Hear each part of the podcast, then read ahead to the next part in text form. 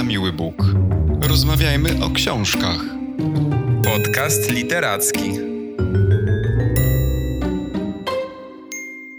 Cześć, dzień dobry, witajcie w kolejnym majowym odcinku naszego podcastu. Nagrywamy dla Was z Barcelony i Wrocławia, a będziemy rozmawiali o Nowym Jorku. Kamil opowie nam o książce, którą czytał. Kamilu, oddaję Ci głos. Cześć wszystkim, witaj Maćku. Fajnie to zapowiedziałeś. Rzeczywiście dzisiejsza książka to jest książka o Nowym Jorku, to jest główny bohater y, tej książki. Y, wydawnictwo Czarne wznowiło ostatnio wydanie tej książki, której tytuł to Nowy Jork od Manhattan do Ground Zero. Mówię, że wznowiło, ponieważ było duże zapotrzebowanie na tą książkę. Ja jej szukałem dużo wcześniej i bo dostępna była, ostatnie jakieś egzemplarze latały po Allegro i po Elixie bardzo wysokich cenach i Czarne zdecydowało się wydać tę książkę drugim nakładem. Y, pierwotne było w 2013 wydane. Y, to jest wydane miesiąc temu. No i tak, autorką książki jest Magda Rittenhouse. To jest y, osoba, reporterka, fotografka, tłumaczka, ale też mieszkanka Stanów Zjednoczonych. Ona mieszka w New Jersey, czyli w stanie sąsiadującym ze stanem Nowy Jork, e, która zabiera nas właśnie do Nowego Jorku i przez, czte, i, te, i przez te 400 stron tej książki opisuje go właśnie jak jego mieszkanka z taką dużą czułością, pasją, ale też z niezwykłą erudycją, co jest bardzo mocną stroną tej książki. Zawsze jak widzę takie książki, to zastanawiam się nad tym, na ile one są przewodnikami po mieście, wiesz, a na ile na przykład zbiorem ciekawostek, takich zbiorów ciekawostek w stylu Wikipedii, nie lubię najbardziej, to od razu mówię z góry. A też jest taka trzecia kategoria książek o miastach i właśnie dzisiaj zupełnie przypadkiem natrafiłem w swojej biblioteczce właśnie na Barcelonę Roberta Hughesa. To jest taki autor, który też napisał książkę Rzym. I on właśnie pisze coś w rodzaju biografii miast. To są książki, przynajmniej w przypadku Barcelony, takie 450 stron w powiększonym formacie. Font jest y, malutki i on właściwie opisuje całą historię miasta od początku jego powstania, jednocześnie nie pomijając na przykład takich wartości kulturowych. Pisze o sztuce bardzo dużo, e, o znanych artystach wywodzących się z konkretnego miasta i przedstawia, wiesz, taką bardzo, bardzo szeroką panoramę miasta, tworząc monumentalną biografię. Też książka jest monumentalna. I zastanawiam się, na ile właśnie ta książka o Nowym Jorku mogłaby tutaj e, stanąć na tej samej półce. Myślę, że tak. Myślę, że ta książka y, ma wspólny mianownik z tą, którą opisujesz. Y, uważam, że ona jest po prostu napisana przez pasjonatkę tego miasta. Y, trudno jest jakby ogarnąć albo jednoznacznie wskazać, jaki to jest gatunek, bo trochę w tym jest z takiego reportażu, bo y, Rittenhouse opowiada o ludziach Nowego Jorku, o wydarzeniach, które y, w Nowym Jorku mają miejsce. Z drugiej strony jest to taki esej bardziej popularno-naukowy, który bardzo przybliża też historię miasta i to taką solidnie opisaną, wnikliwie widać przestudiowaną i trudną do, do zdobycia, bo gdzieś chcąc jakby potwierdzić tę historię później w ogólnodostępnych stronach internetowych, nie znalazłem tylu szczegółów, ile jest y, tutaj w tej książce Rittenhouse. Czyli tutaj research musiał być zrobiony bardzo solidnie y, i to jest y, ogromna wartość książki. No i trzecim takim elementem, albo trzecim takim gatunkiem, który bym mógł tutaj przywołać, to są takie opowiadania pasjonatki miasta, bo tutaj się też pojawiają e, emocjonalne wpisy, przemyślenia takie troszeczkę metafizyczne, filozoficzne na temat tego, jak miasto powstawało. Główna bohaterka, w zasadzie też autorka tej książki, przechadza się ulicami Nowego Jorku i poszczególne elementy, które ten Nowy Jork tworzą, również te słynne budynki, które wszyscy znamy przecież, opisuje, przytaczając też całą historię. Także jest to, jest to bardzo wciągająca książka, napisana z solidnym językiem, z bardzo głębokim i jakościowym researchem e, i czyta się ją e, świetnie. A ty znalazłeś tam dla siebie coś nowego? No bo zawsze jest takie ryzyko, jak się pisze takie książki, że wiesz, no, Nowy Jork to jest takie miasto, o którym popkultura powiedziała niemal już wszystko. I nawet nie będąc tam na miejscu, tak naprawdę ma się czasami wrażenie, że dużo się o takich miastach już wie. Czy tam jest coś głębiej, czy tam jest coś więcej niż to, co na przykład znamy o Nowym Jorku z popkultury? Myślę, że to, co znamy z popkultury, może być czasami trochę płytką wiedzą i niepełną na pewno. E, tutaj te historie poszczególnych elementów, które rzeczywiście znamy z popkultury, no bo przecież wszyscy znamy Most Brooklyński, wszyscy znamy Empire State Building, ale nie wszyscy wiemy, w jakich warunkach to wszystko powstawało i kto to tworzył, e, jak to się stało, że najlepsze, najbardziej utalentowani twórcy, architekci, inżynierowie znaleźli się w Nowym Jorku, e, a rzeczywiście tak było, bo jakby e, europejscy geniusze inżynierii przyjeżdżali do Nowego Jorku, żeby tam tworzyć swoje dzieła, które miały być później prekursorami na świecie, miały być tymi najlepszymi, największymi, najdłuższymi. I tak też się działo. Więc jakby ta wiedza jest bardzo pogłębiona i podana też w taki, e, w taki interesujący, płynny sposób, że dla czytelnika e, tworzy to całą historię i na pewno powiększa tą świadomość. Jeśli chciałoby się odwiedzić Nowy Jork, e, a myślę, że wśród naszych słuchaczy jest wiele osób, które albo było w Nowym Jorku, albo chce go odwiedzić, to tę książkę serdecznie polecam, bo ona zwiększa świadomość nie tylko turystyczną, ale też kulturową, obyczajową tego miasta.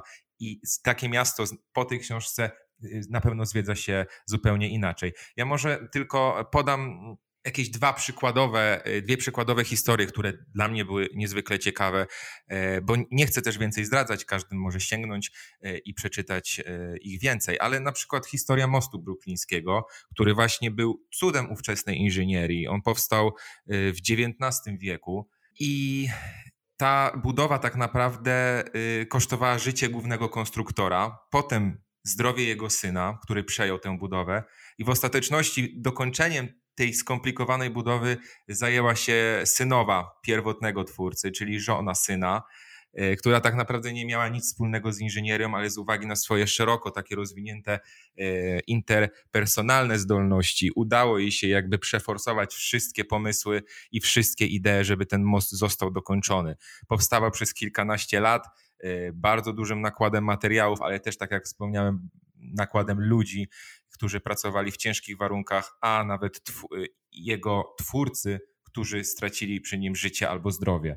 Albo Empire State Building to jest też ciekawy budynek y, Nowego Jorku, y, taki symbol, który przecież y, wszyscy z nas kojarzą. To jest z kolei drapacz chmur, który był budowany w okresie tak zwanej wielkiej rozpaczy. To był taki okres załamania finansowego w Stanach Zjednoczonych i na świecie. I wydawało się wtedy, że no wiesz, że ten budynek nie ma po co powstawać, no bo skoro są takie głębokie problemy finansowe, no to komu on ma służyć w przyszłości. Jednak jakby ten drapacz chmur był tą budowlą, która powstała najszybciej y, w ówczesnych czasach. I powstawała ona y, w tempie jednego piętra dziennie. To się nigdy wcześniej nie stało i później ten rekord też nie został przez długi czas pobity. Y, ludzie pracowali na trzy zmiany, żeby go wybudować. Y, budowa trwała tylko 11 miesięcy i co zaskakujące ogólnie, w trakcie budowy zginęło stosunkowo bardzo mało ludzi, bo tutaj trzeba powiedzieć, że w tych historiach budowy Nowego Jorku, czyli budowy tych drapaczy chmur, ginęło bardzo wielu ludzi. A tutaj w przypadku Empire State Building zginęło tylko, mówię to w cudzysłowie, sześciu pracowników. Tutaj też są e, zawsze przy okazji omawianych budynków przedstawiane historie, które są też związane z tymi właśnie elementami, a niekoniecznie jakby odnoszą się do samej, do, do, samej budowli. Na przykład w przypadku Empire State Building wspomniany jest też bardzo interesujący fotograf Lewis Hine, który stworzył taką bardzo znaną sesję e, zdjęciową Empire State Building właśnie. Zlecono mu, żeby właśnie rozreklamować ten budynek jak najbardziej się da, zlecono mu sesję zdjęciową, która miała właśnie pokazać ten budynek. Natomiast on, kiedy dostał dostęp w trakcie trwania prac e, do tego budynku, mógł tam wejść, e, postanowił fotografować pracowników. E, I myślę, że wielu z nas miało okazję widzieć gdzieś w sieci czy w albumach takie zdjęcia pracowników, którzy wyglądają jakby latali w chmurach na bardzo wysokich E, wysokościach, gdzieś z elementami konstrukcyjnymi siedzącymi na belkach albo trzymających się liny. E, to jest bardzo taka ikoniczna e, sesja, która powstała właśnie w taki przewrotny sposób. Miała reklamować budynek, a fotograf stworzył tutaj po prostu obraz pracowników, którzy w pocie czoła i w bardzo dużym poświęceniu budowali to miasto. Także tak jak powiedziałem, to jest fantastyczny przewodnik, E, ale o tych wszystkich historiach e, chcę już zamilknąć. Myślę, że jest ich na tyle wiele, potwierdzam to w tej książce, jest wiele takich historii i każdy może e, sobie po nie sięgnąć. Natomiast bardziej dyskusyjnym tematem jest według mnie proces budowy Nowego Jorku, tego, co stworzyło to miasto, jakie cele przyświecały temu procesowi i dla kogo w ogóle to miasto jest.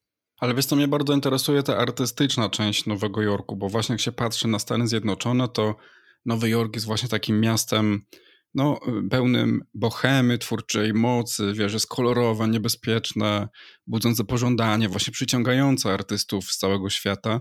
E, nigdy tam nie byłem, wiem, że ty byłeś i gdybyś miał porównać swoje wrażenia z Nowego Jorku, właśnie pełnego takiej artystycznej energii, z takiego miasta marzeń, spełnionych i niespełnionych karier, e, z tym, co opisuje autorka w tej książce, to znajdujesz jakiś wspólny mianownik? Oczywiście, autorka wskazuje tutaj na artystyczną stronę Nowego Jorku.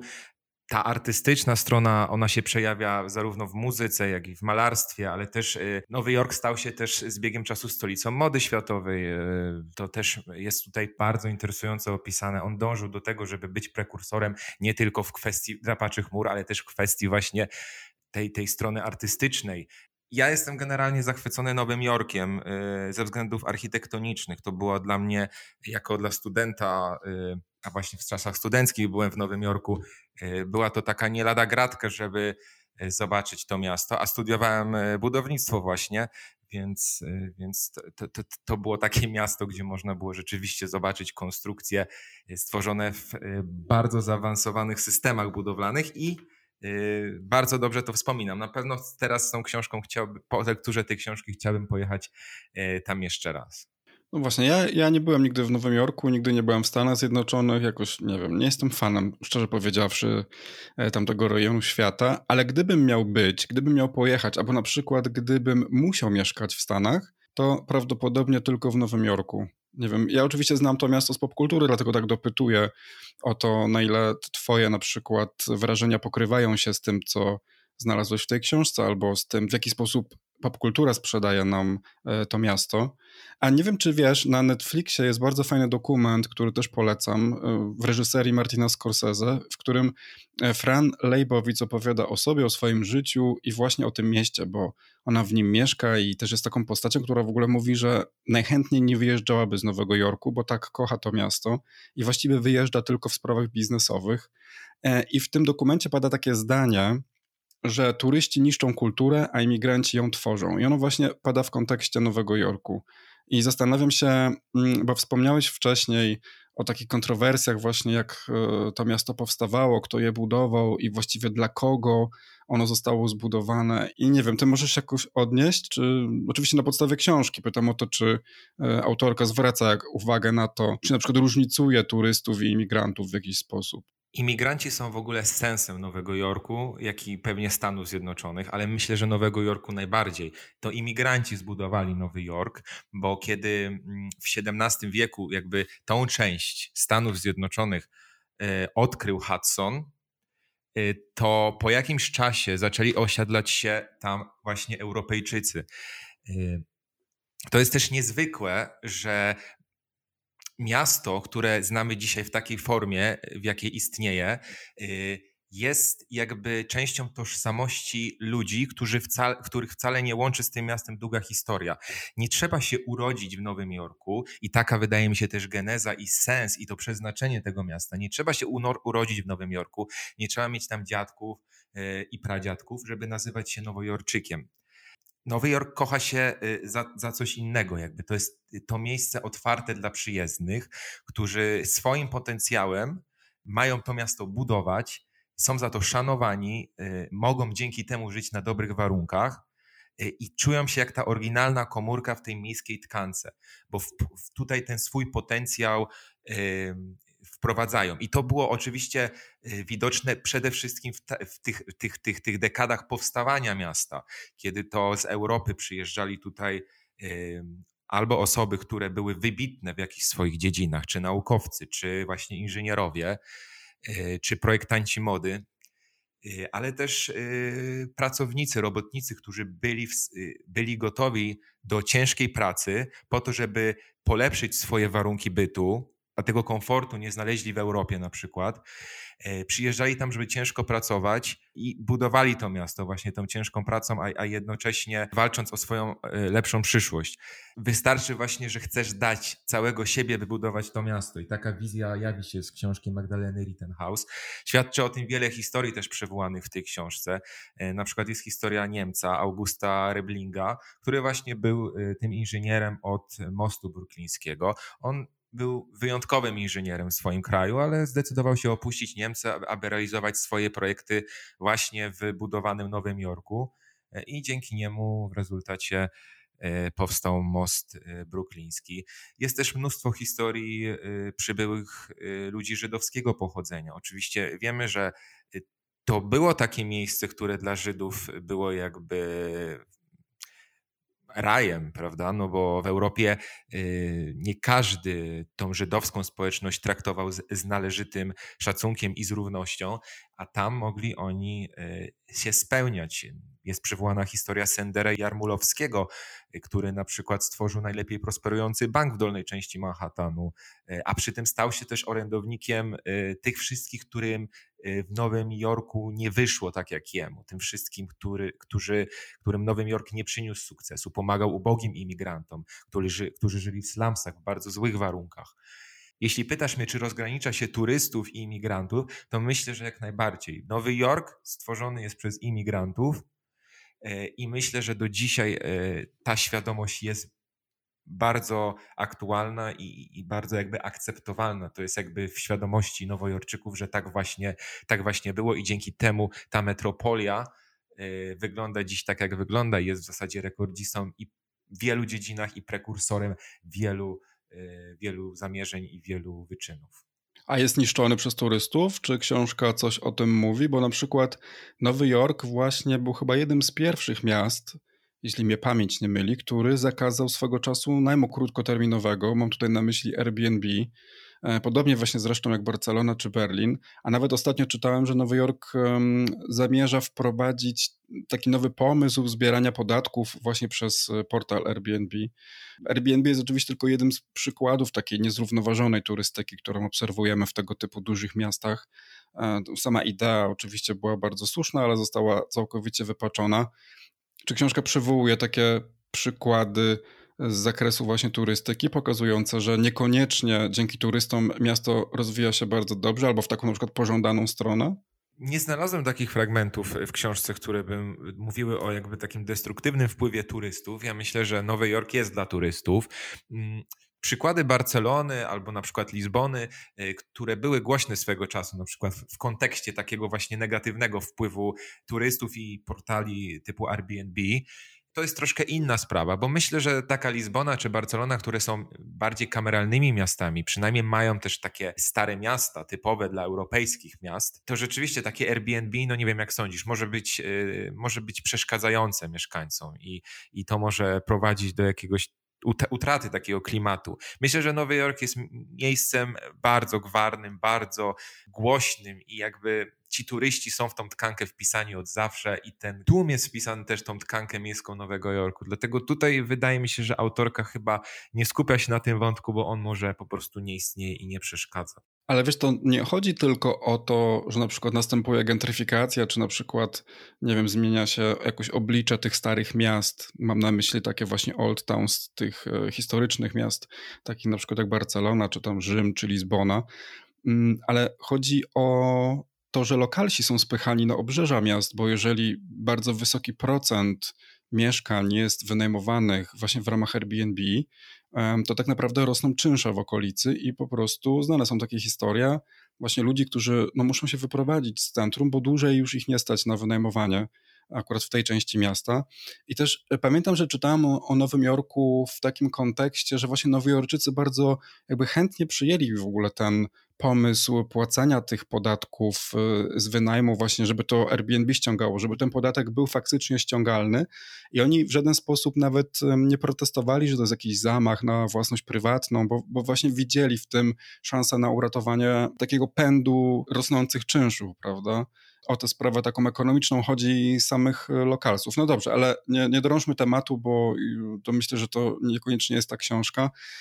Krótko podsumowując, autorce udało się oddać nowojorskiego ducha i cóż, no jest to historia miasta, które porywa, tak? No porywa. Jeszcze Maćku muszę tutaj powiedzieć, że y, to jest też y, wyjątkowe, że przez 400 lat, bo tak naprawdę Nowy Jork, a w zasadzie Nowy Amsterdam, a będąc już tak zupełnie precyzyjny, to, to ta tytułowa Manahatta, E, czyli kraina wielu wzniesień, e, nazywana była tak przez rdzennych Indian i sprzedana holenderskim odkrywcom za tam śmieszne pieniądze, została zasiedlona przez europejskich podróżników i potem mieszkańców Europy w XVII wieku. Czyli od 400 lat możemy obserwować, jak powstawała ta dzisiejsza urbanistyczna potęga. I sam przyznasz, że już sam fakt, że powstało właśnie w, tylko w 400 lat, to jest imponująca sprawa. I, I to też świadczy o tym, jak duże poświęcenie było udziałem wszystkich przyjezdnych imigrantów, tam jak, jak duży nakład y, pracy był ich udziałem i jak bardzo wierzyli oni w to, że przyjeżdżają do krainy marzeń, do miejsca, gdzie ich byt będzie lepszy. Także jest to książka wciągająca. Myślę, że dla podróżników i też fanów architektury i dużych aglomeracji miejskich taka obowiązkowa, bo jest też bardzo solidnie e, przygotowana, to już wspominam po raz kolejny. To też nie bez powodu jakby Czarne wznowiło to wydawnictwo po raz drugi, bo pierwszy nakład rozszedł się e, tak szybko, że zapotrzebowanie pojawiło się po kilku latach znowu i, i ostatnio znowu Czarne reklamuje tę książkę jako swój bestseller. No dobrze, to w takim razie dziękuję Ci bardzo za dzisiejszą opowieść. Was zapraszamy do Nowego Jorku, a my słyszymy się za tydzień z książką nową, głośną, nagradzaną. Przeczytamy ją wspólnie. Książka pochodzi z Holandii. Dziękuję bardzo, do usłyszenia. Do usłyszenia. Na miły Bóg. Rozmawiajmy o książkach. Podcast literacki.